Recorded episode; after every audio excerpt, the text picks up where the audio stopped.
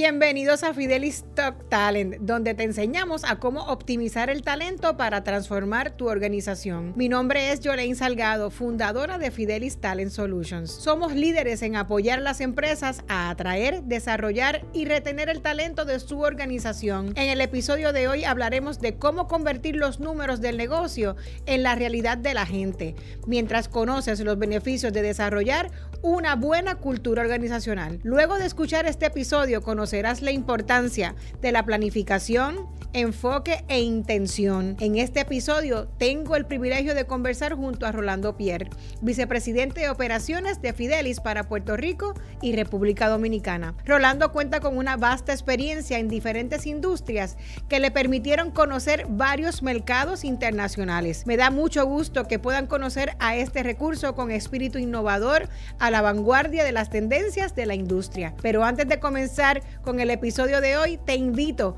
para que obtengas nuestro taller Cómo encontrar el talento comprometido con las preguntas correctas. Un adiestramiento en video completamente gratis. Puedes obtener tu acceso gratis a este taller virtual entrando a manejatutalento.com, manejotutalento.com para que recibas directamente a tu email. Y ahora los dejo con la entrevista con Rolando Pierre. Saludos a todos, gracias por conectarse en nuestro podcast Fidelis Talk Talent. Hoy está conmigo Rolando Pierre, vicepresidente de operaciones para Puerto Rico y República Dominicana para nosotros en Fidelis. Gracias, Rolando, por estar con nosotros en el día de hoy. Gracias por la invitación. Jolene, ¿cómo estás? Muy bien, muy bien. Rolando hoy cumple con nosotros tres meses. Han sido tres meses de mucha transformación. Es la primera vez que les cuento que tenemos internamente a alguien que viene del área de recursos humanos, que también es consultor dentro de la organización y que estamos haciendo cosas súper dentro de la organización, como Fidelis Way, hay Engage, diferentes cosas que vamos a estar compartiendo con nuestros clientes. Pero en el día de hoy quería muchas de las personas que nos ven lo conocen, pero quería hablar con, de su experiencia, de cómo llegó a recursos humanos. Así que eh, Rolando era mi cliente por 10 años y sí, hice lo que, ¿verdad? lo que amo hacer, que es reclutar y lo recluté aquí con nos, para trabajar con nosotros aquí en Fidelis.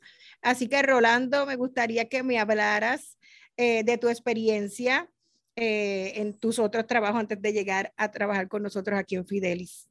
Bueno, muchas gracias por, por esa introducción. By the way, eh, los tres meses, ¿el periodo de prueba es de Dominicana o de Puerto Rico para saber cuál cumplo? De Dominicana, que son tres. De Dominicana, pues son tres meses. Pues ya, ya, estoy, ya, ya, cumplí el periodo probatorio, pero nada. Todavía te quedan los, los nueve meses de Puerto Rico. Es, es, una de las dos leyes que aplican. Tienes que aplicar una de las dos. Ok, ok. Y, yo voy a elegir la que más me conviene. Entonces elegimos Dominicana.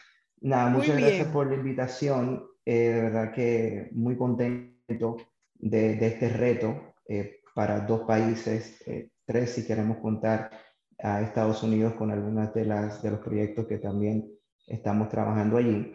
Y, y, mi carrera de recursos humanos no empezó en recursos humanos.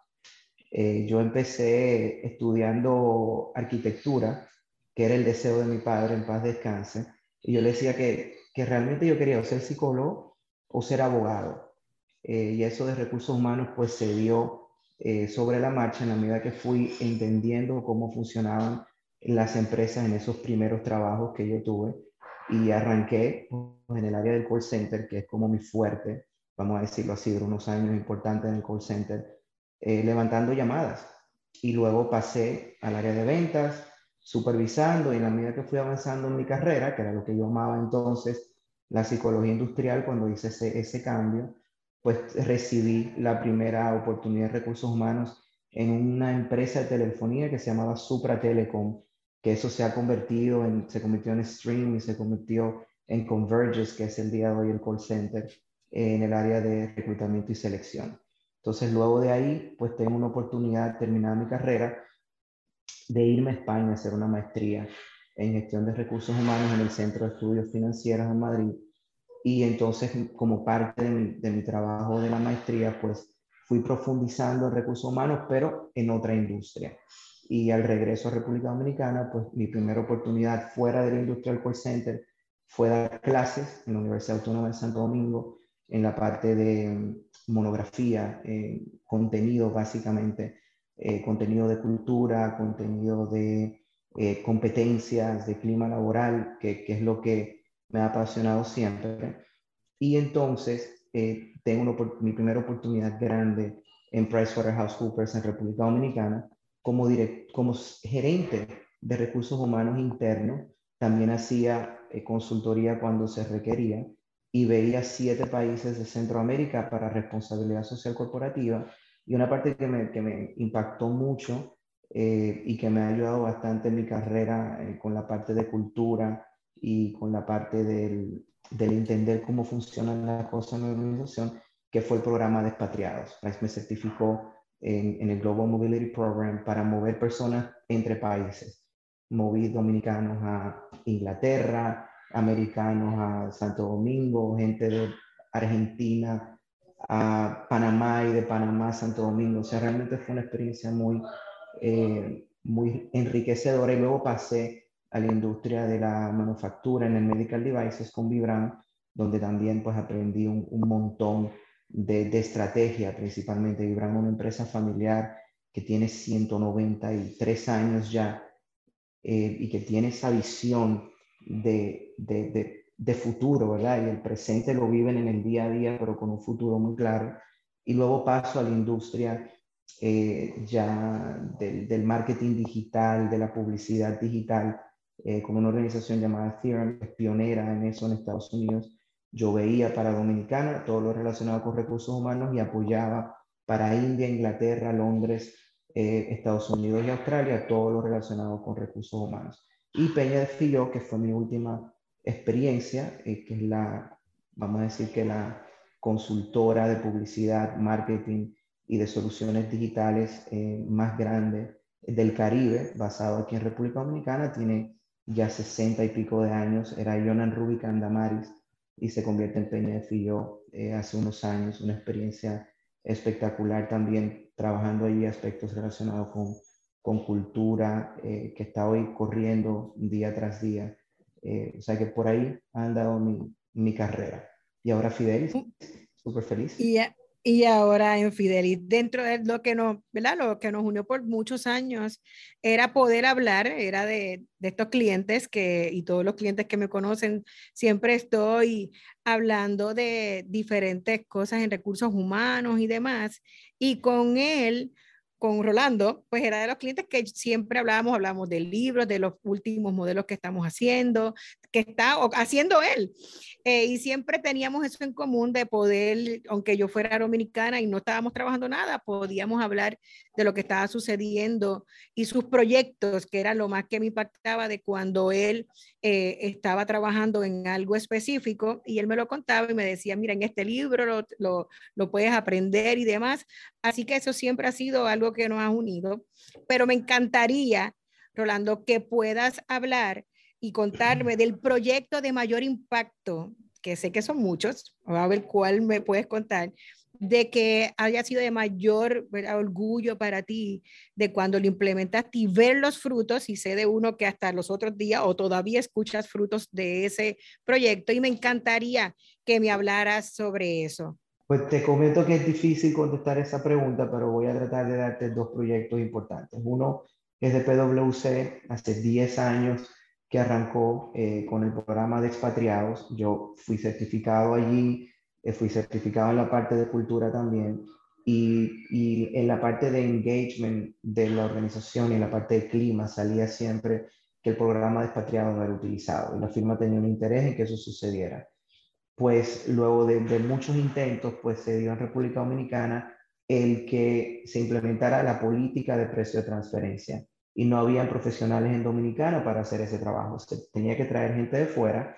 Pues yo hice todos mis cálculos, le dije, mire, señor, esto va a salir por una fortuna, traer gente de Inglaterra, de México, contratar personas acá que aprendan, las universidades, etcétera. Vamos a contratar gente, si no tenemos en el equipo, que podamos atar contractualmente y que podamos enviar al país de Latinoamérica que nos dé las mejores condiciones y definitivamente lo primero fue un gran no, y luego de mucho análisis, luego fue, pues, ¿cuál es tu idea y cómo eso legalmente funcionaría?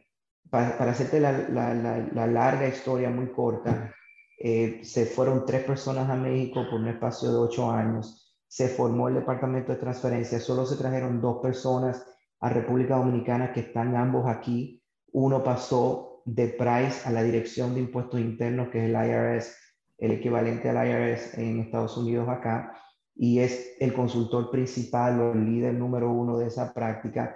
Él desarrolló un montón de personas también eh, junto con el equipo de DGI. La firma eh, desarrolló otras personas y eso está corriendo. Hoy me encuentro personas que son, fueron parte de ese proyecto, liderando proyectos de ese tipo a nivel nacional o a nivel empresa.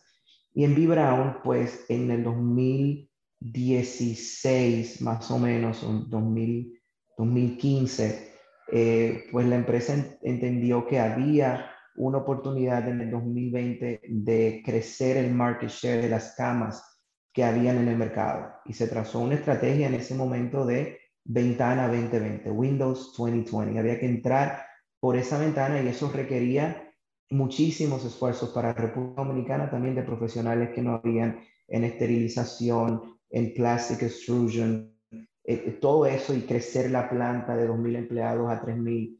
Y, y eso fue paso a paso que se llevó a cabo y luego de conversar con, bueno, me mantengo en contacto con mis compañeros allí y, y, esa estrategia el día de hoy, la parte de gente paso a paso se llevó a cabo y la planta ha crecido a, a 3.000 colaboradores, la parte de esterilización se está trabajando eh, localmente, la plastic extrusion, se mandaron personas a, estudiar maestrías fuera aprovechando los programas del gobierno y eso ha generado sus frutos. Yo entiendo que en mi carrera hay más, pero eso te puedo decir que son dos highlights porque realmente tocan parte importante de lo que a mí me encanta, que es entender la cultura, entender cómo las personas se, se mantienen en la empresa, cómo puedo atraer por la cultura que tengo a, a personas a mi empresa, no importa dónde estén y eso es algo que dentro de los 23 años que llevo, ¿verdad? Visitando clientes y demás, pues tengo muchas conversaciones con clientes, pero contigo siempre, ¿verdad? Era hablando de, de cultura y de clima. Y obviamente yo que me dedicaba tantos años, nos dedicamos a, a, reclutar también, podía entender de cuando alguien me decía, no, no quiero ir para esa empresa, no. O cuando estaba en la empresa, no me quiero ir porque la cultura, y era una palabra pero era con muy poca gente en Puerto Rico, y tengo que decirlo que lo podía hablar como lo hablaba contigo. Y siempre, y tú lo sabes, que fueron nuestras conversaciones alrededor de ese tema. Y este año pasado eh, ocurre que... Eh, estamos en vivo. Bueno, estamos en vivo. Así que, eh, ¿qué ocurre? Que muchas empresas ya ¿verdad? Dentro del crecimiento de Fidelis empezamos a ver, o yo empiezo a ver dentro de los clientes que empiezan a llamarme, porque gracias a Dios los clientes tienen lo que les sucede en su empresa, déjame llamar a Yolene. Sé si lo hago, si no lo hago y demás. Gracias y agradecida a todos los clientes que por tantos años confían en mí en esa parte. Y obviamente empecé a dialogar contigo sobre un cliente en particular que tenía esta parte y obviamente en el caso de República Dominicana estudian psicología, no recursos humanos, tu maestría es en recursos humanos y aquí hay una diferencia entre que obviamente estos temas que yo dialogaba contigo siempre me hablaba de comportamiento, de estos modelos que me hablabas y demás y cuando empezamos a dialogar tú y yo sobre las necesidades que estaban ocurriendo aquí, todo, ¿verdad? El 90% de los clientes cuando me llamaban tenían un problema o, me consultaban o me preguntaban sobre cómo podíamos o podemos ayudarlos en el área de cultura y hablaban también de clima. Y obviamente pues quisiera que me hablaras, ¿verdad? De que ya, pues que en tres meses tiene cuatro, cinco proyectos en sus manos, Rolando, porque básicamente eh, añade, ¿verdad? Este valor, aparte de estar trabajando en la operación y transformando o llevando, ¿verdad? A nivel y a Fidelidad al próximo nivel en cuanto como organización, eh, como consultora. Eh, en tu caso, pues también trabajas eh, proyectos. Así que me encantaría de que me hablaras, eh, Rolando, de cómo ha sido o son esas mejores prácticas para, para poder apoyar a nuestros clientes, aunque todos tienen una receta diferente dentro de estos tres meses que te he visto trabajar con, con alguno de ellos.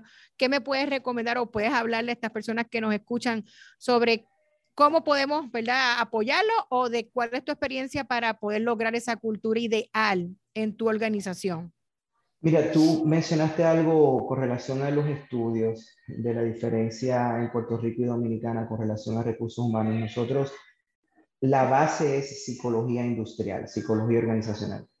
Y dentro de psicología organizacional, pues nosotros, y tenemos muchísimas discusiones acá en Dominicana con los colegas que ojalá que, que alguno pueda ver esto y, corroborar, como dicen los youtubers, en los comentarios ahí abajo y darle like, eh, que eh, sucede que, estamos hablando de que a nosotros nos dan, la primera parte de la carrera es todo psicología, conducta, conducta, conducta, psicología y luego puedes definir qué rama de la psicología quieres. Entonces, cuando te vas al organizacional, una de las materias fundamentales es Organization Development, desarrollo organizacional, que tiene los aspectos de cultura. Y es ahí donde nosotros aprendemos que nada de lo que sucede en la organización debe ser al azar. Y que así como en, en la parte de psicología, cuando estás viendo a un paciente, cliente, la receta no es la misma, aunque el trastorno pueda ser igual, o la, forma de tratarlo no es igual. Entonces, todo lo que tú hagas debe ser planificado, debe ser intencionado eh, y debe estar dirigido hacia, o sea, hacia la organización con una receta muy particular. Y cada proyecto de los que tenemos, aunque el tema es cultura, es que cada, eh, cada quien tiene un aspecto de cultura diferente que tocar. Una cosa es el clima, una cosa es el engagement y otra cosa es la cultura. Yo siempre le, le decimos a los clientes, engagement y commitment, o sea, compromiso y orgullo están en el centro de la cultura. Todo lo que tú hagas alrededor de tu cultura impacta que la gente se quiera quedar, que la gente recomiende a otros, que la gente se sienta orgulloso de estar, que la gente te dé la milla extra. Cualquier cosa que tú trates de hacer para mejorar eso, estás hablando de clima. Quieres mejorar el clima y podemos hacerte una encuesta de clima para que tú sepas cómo se siente la gente. Ahora, cuando estás hablando de cultura, entonces ya tienes que ver cosas que son más planificadas, más enfocadas y más intencionadas. Planificada, intencionada, o sea, ¿Por qué? Porque tú estás viendo seis dimensiones de conducta de gente, iniciando porque si, si lo vemos desde el punto de vista país, la cultura es un conjunto de valores y creencias y tradiciones y costumbres que definen como un pueblo las características de un pueblo. Cuando tú lo llevas a la empresa, si lo sintetizas, eso es la forma en que la gente en la empresa actúa y piensa a través de un conjunto de valores y tradiciones y creencias que hay que están dentro de los procesos de la organización.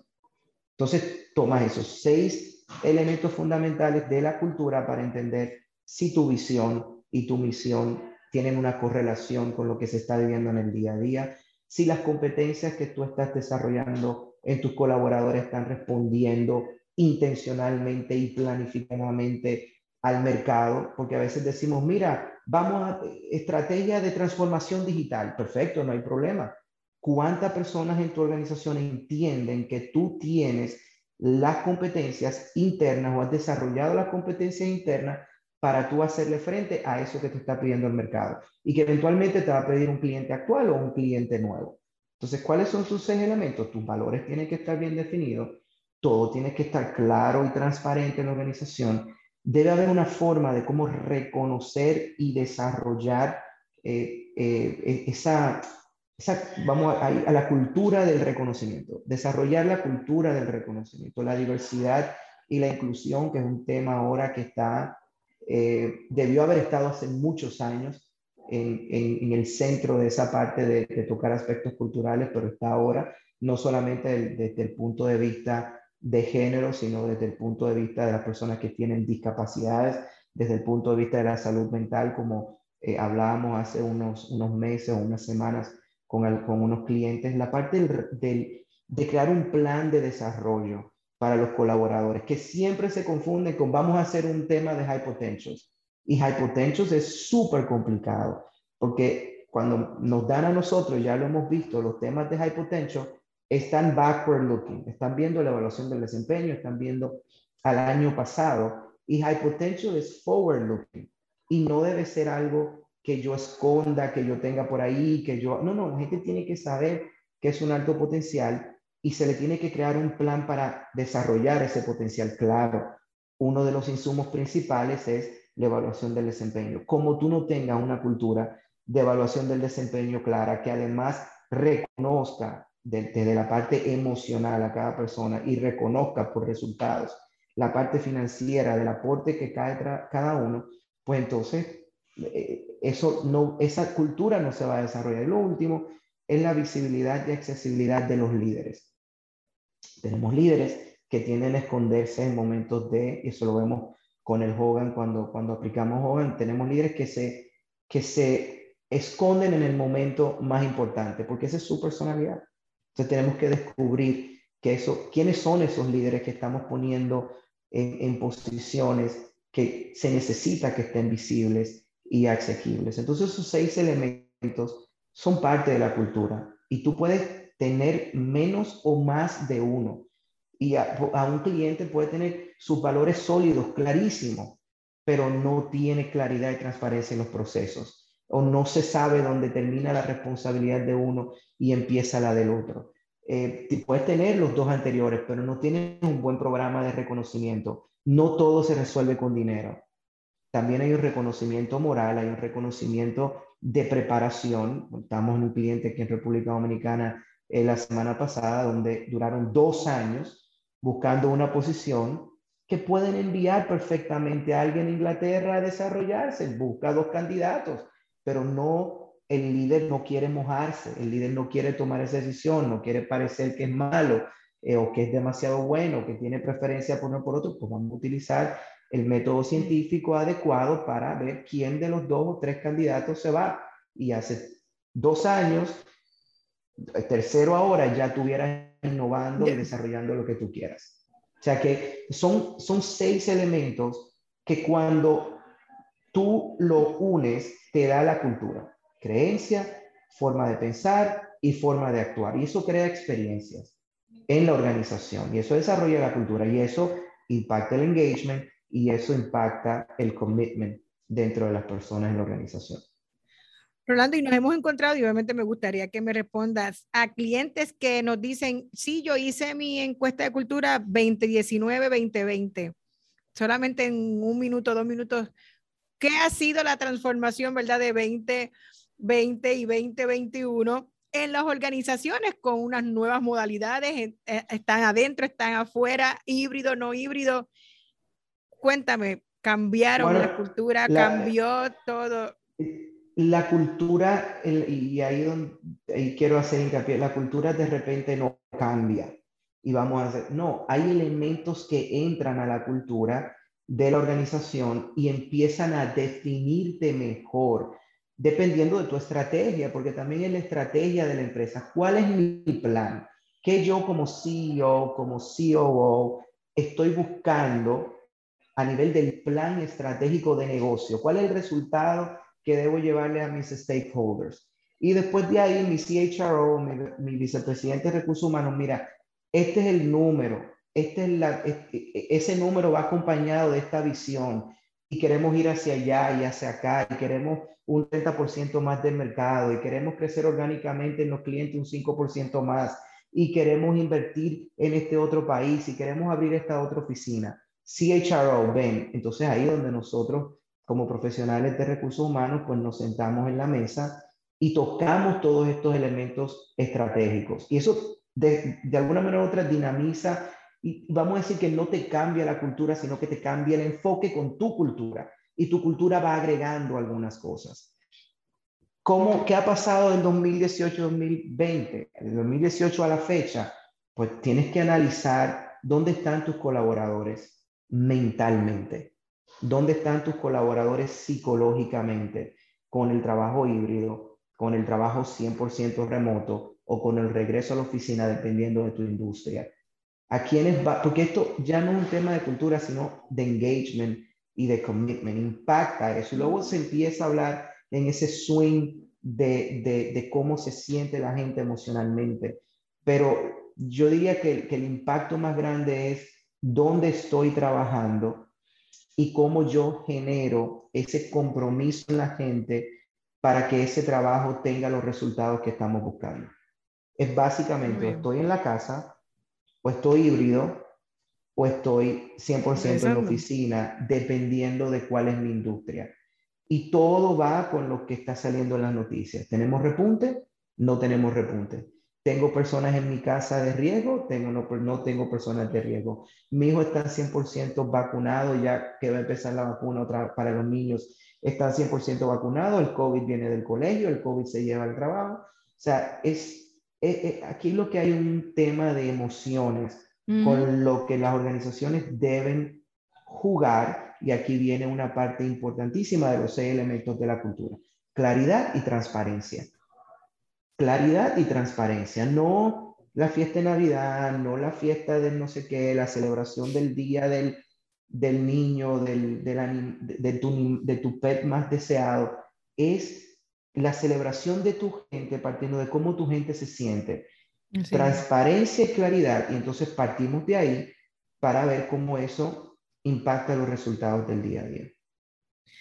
Espectacular, no puedo seguir eh, hablando de este tema, pero sí me gustaría que a las personas que nos eh, escuchan puedan buscar el coffee hour que hicimos, ¿verdad? Una de nuestras estrategias para, para apoyar a nuestros clientes en diferentes temas. Eh, Rolando tiene un coffee hour y está en nuestro YouTube, en Fidelis Talent Solutions, y es reciente, de hace dos semanas. Así que pueden hablar sobre esto, ¿verdad? Y ver todo lo adicional que Rolando estuvo trayendo sobre esta información. Pero como ahora estás de invitado del podcast, yo no puedo terminar sin hacerte dos preguntas que hacemos también a todas las personas, porque aunque trabajes con nosotros, tengo que... Son dos. Una, ¿cómo estableces el balance de vida y trabajo? te lo voy a unir de una vez para que me las puedas decir. ¿Y cuál ha sido la clave para tener éxito en tu carrera profesional? Ok, la, última, creo que, es la más fácil. La clave es poder hablar del negocio. Es poder hablar de, de qué tiene mi CEO en su cabeza y qué tiene mi persona de operaciones o de cuando me tocaba en manufactura, mi persona de operaciones en su cabeza. Entender lo que ellos tienen en su cabeza y convertir sus números en una realidad de recursos humanos. O sea, ¿cuál es tu número? ¿Hacia dónde tú quieres ir? Y vamos a ver quién en nuestra empresa puede hacer eso. ¿Quién debe ser desarrollado? Lamentablemente, ¿quién debe irse? Porque hay personas que we have to let them go de una manera muy humana, eh, con programas de outplacement, eh, con programas de, de, apoyo emocional, dependiendo cuánto tiempo tenga la organización, debemos de dejarlos ir. Eh, muchas empresas chocan con el tema de que si la mesada o prestaciones laborales, no sé, o sea, eso cuesta más que no avanzar. esa es la parte, yo creo que número uno, entender lo que tienen mis, mis, mis líderes en su cabeza a nivel numérico y convertir eso en algo que ellos puedan ver en gente. Y el balance de vida-trabajo para mí es sumamente importante y arranca a las ocho y media de la noche. Ocho y media de la noche mi teléfono entra en modo silente, la pantalla se voltea y todo el que me ama lo sabe y tiene el número de mi casa. Si usted quiere algo conmigo, viernes, cada día después de las ocho y media fines de semana, me llama al número de la casa que ya casi nadie tiene y me vas a conseguir. Y de ocho y media o de la hora que sea que yo arranco a trabajar hasta cinco de la tarde, seis de la tarde, puedes tratar de ser lo más productivo posible y entender que hay cosas que no puede, que aunque yo la conteste a las siete, ocho de la noche, eh, no van a ser solucionadas a las ocho de la noche, ni siquiera a las diez de la mañana del día siguiente. Entonces yo he aprendido eso después de muchos años de sufrir eh, del, del, workaholismo. y no sé, esa palabra no existe, ahí lo, lo combiné entre, pero sí, el, el de, de, de, este workaholic system que nosotros vivimos, el poder identificar cuando, es, cuando algo es importante, pero no urgente, y urgente e importante, y si es urgente e importante, ¿por qué llegó ahí no debe suceder de nuevo? Creo que el balance vida-trabajo empieza cuando identificas eso y cuando puedes poner unos límites para ti. A veces sí me toca trabajar después de, la, de las 6 de la tarde, me, ha tocado amanecer trabajando, no tengo problemas con eso, pero soy muy respetuoso del tiempo de los demás. y hay una, una opción en todos los correos electrónicos que es Send Later. Y aunque yo termine a las 7 de la noche o a las 2, 3 de la mañana, ese email llega a las 8 de la mañana o a las 9 de la mañana del día siguiente, para que nadie de mi equipo, eh, eh, ni siquiera mi CEO, se sienta que yo le estoy molestando después de una hora fuera de, fuera de trabajo. E, esas son las claves. Muy bien. Gracias por tu tiempo. Te auguro mucho éxito, obviamente, tanto para ti como para la organización. Eh, es un reto, ¿verdad?